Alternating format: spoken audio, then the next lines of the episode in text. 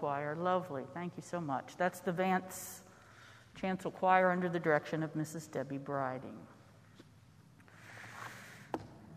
Today is a day in the life of the church that is frequently referred to as Good Shepherd Sunday because the texts that we hear this day are often about Jesus the Good Shepherd.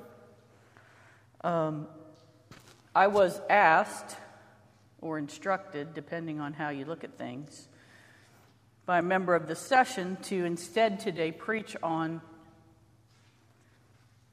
membership, new members, and what the church means. And so we're going to give that a try. See, I am teachable.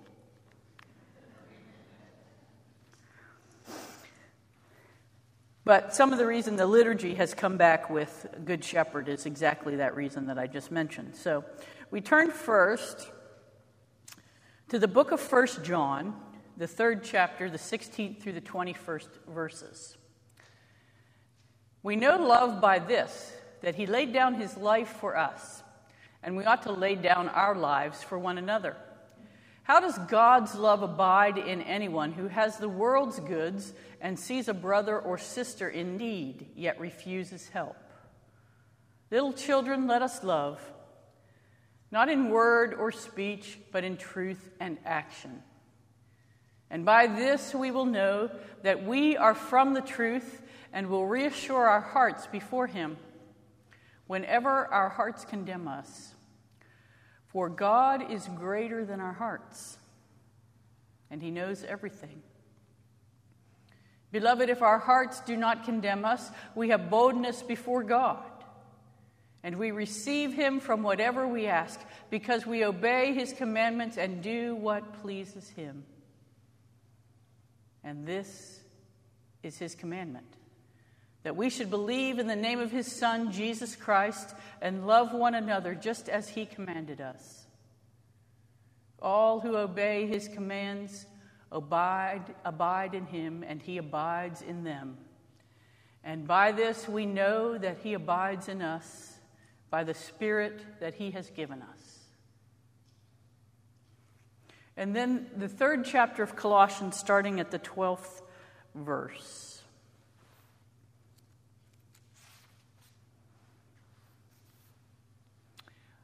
As God's chosen ones, holy and beloved, clothe yourself with compassion, kindness, humility, meekness, and patience. Bear with one another, and if anyone has a complaint against another, forgive each other, just as the Lord has forgiven you, so that you also must forgive. Above all, clothe yourself with love which binds everything together in perfect harmony. And let the peace of Christ rule in your hearts, to which indeed you were called in one body, and be thankful. Let the word of Christ dwell in you richly. Teach and admonish one another in all wisdom, and with gratitude in your hearts sing psalms, hymns, and spiritual songs to God. And whatever you do, in word or deed.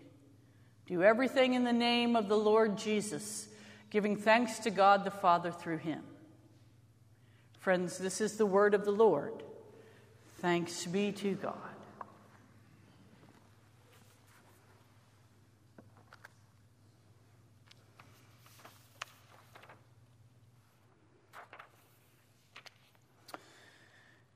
In the 1980s, sociologist named Robert Bellah wrote a book called Habits of the Heart Individualism and Com- Commitment in America. In this book, he describes the emerging American culture of radical individualism. Clearly, the meaning of one's life for most Americans is to become one's own person almost to give birth to oneself, Bellah wrote. To become one's own person and to give birth to oneself. This reflects a view of the self and community where community drops away, recedes so far into the background that only the separate and the self reliant individual comes into focus. This self is the individual who has no necessary relationships of mutuality, whose individual accomplishments overshadow the sense of gifts received, where one makes it alone or not at all, where consuming goods takes precedence over public responsibility, where the church as our mother is replaced by self birthing. Mm. Rugged Americanism. Rugged American individualism. Not at all helped by the romantic notion of the American West, John Wayne had no use for community. Or, as the country song says, Marshall Dillon never asked Miss Kitty to settle down and marry him. He just stole a kiss and rode away. He never hung his hat up at Kitty's place. Should have been a cowboy. No? Okay, well, right? We all know concerns about loneliness, isolation, and lack of community have greatly emerged during the past year. But even prior to that, Americans were clamoring for acceptance and embrace. The 2019, 2019 prior to COVID, 2019 statistics are staggering. The average person in the U.S. reported only having one close friend. One in four had no confidence, confidants at all. And 75% of people said they were unsatisfied with their friendships. Religious service attendance remains on the decline, and other forms of community are hard to find. In the town of Axtell, Nebraska, I used to say that the little bar in town was as good a community as most churches. And indeed, it was true. One study has even found that loneliness, get this, this is great. Loneliness has the same effect on life expectancy as smoking 15 cigarettes a day.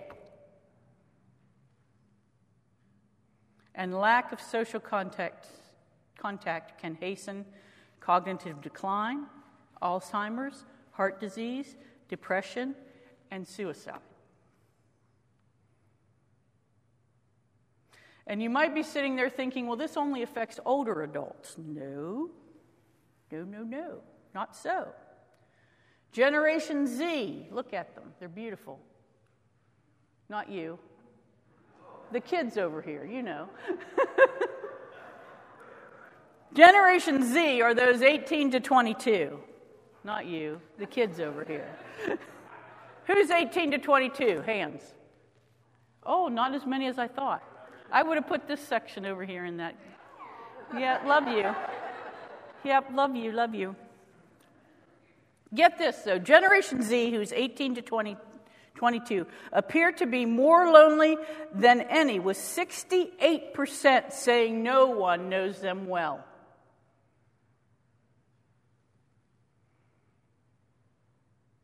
Essayist Roxane Gay has written So many of us are reaching out, hoping someone out there will grab our hands and remind us that we are not alone as we fear. It was staggering, isn't it? Isn't it amazing? Okay, but look around. Look to your right, look to your left. We might just have the start of a solution here for you. Hang, hang with me. Among other things, one reformed understanding of the church offers us the church as a dynamic community dependent on the living Lord as it seeks to be in mission, changing the world. John Stott, that great evangelical mind, says in Reformed tradition, the church is the communion of saints.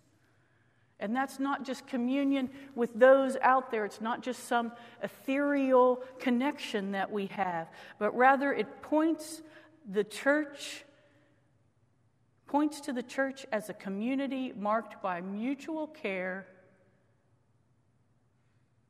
and bearing of burdens, where sins are forgiven, encouragement is shared, and faith is deepened and corrected. It is the people who know and live as members of one another because they are members of the body of Christ and who exercise toward each other and toward all neighbors the love and justice of Jesus.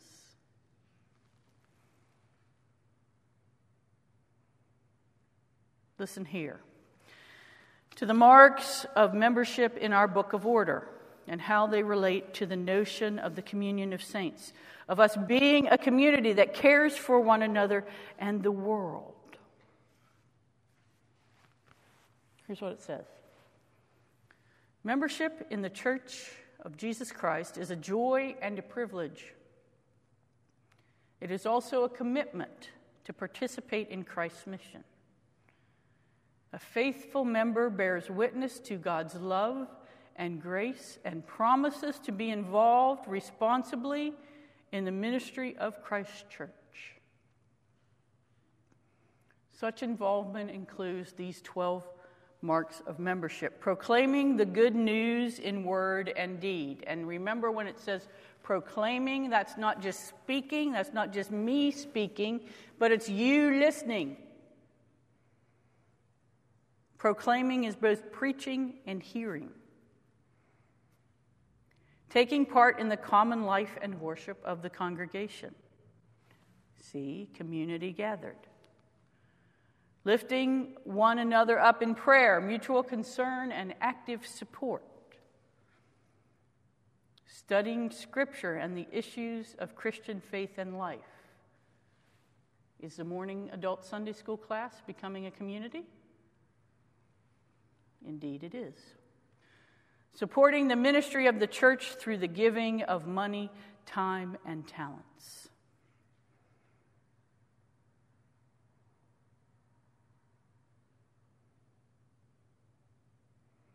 Demonstrating a new quality of life within and through the church. Responding to God's activity in the world through service to others living responsibly in the personal, family, vocational, political, cultural, and social relationships of life. That is the very definition of community. Working in the world for peace, justice, freedom, and human fulfillment. And this one they just added at our last General Assembly caring for God's creation. We live in community with our neighbor, the earth, and have a responsibility there. Participating in the governing responsibilities of the church, note that that's almost the last one on the list. And reviewing and evaluating regularly the integrity of one's membership and considering ways in which one's participation in worship and service of the church may be increased and made more meaningful. Now, I, can see some of your faces. And I know what you're thinking. That all sounds good. It's all words on a page. It's like everything else in that book of order, it's just a bunch of words on a page. Where's the beef in that? You might remember that I preached, oh, several months ago about a new friend of mine, a young man who was, at one point in his life, so angry with the man who had cheated with his wife, then wife, that he wanted to kill him. And when I say this guy wanted to kill, that other man, there's no exaggeration in that. That's not like when your kid spills orange juice on the carpet and you say, hey, I'm going to kill you. No, he had a gun, he had a plan. He was ready to end this other man's life.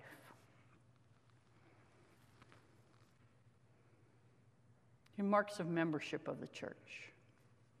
He posted this on Facebook not too long ago. I just want to talk a minute to the people who are lost or on the verge of Christianity or just trying to figure things out. I was like you. I was lost, sad, depressed, and believe it or not, done with my life. Because of the challenges I faced in my life and couldn't bear what the future was going to hold. Now, this all sounds like a dark storm cloud, right? Something, same thing happened to Jesus, except he commanded the storms to be still, and so they were. Each and every one of you will face a challenge, almost unbearable, but you won't face it alone. I didn't know this till I was introduced to Jesus and a church more welcoming than a Walmart greeter. I think that should be our goal here at Vance, by the way, to be more welcoming than a Walmart greeter. Jesus showed me life when life was gone. Praise be to God.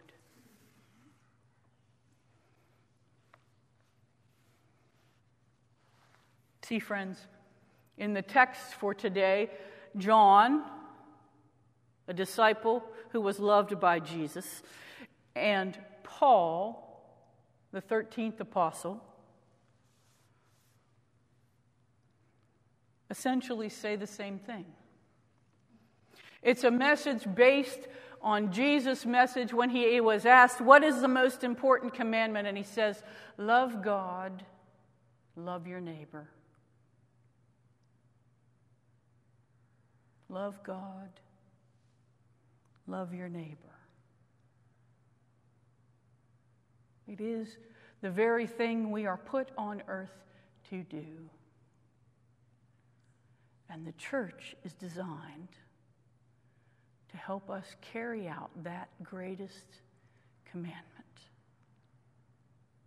Here we love God, surrounded by our neighbors our neighbors in this community whom we can love, and our neighbors in a community outside of this one whom we can serve.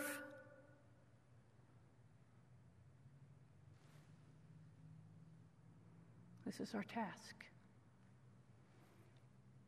to love God, to love neighbor. Thanks be to God. Amen.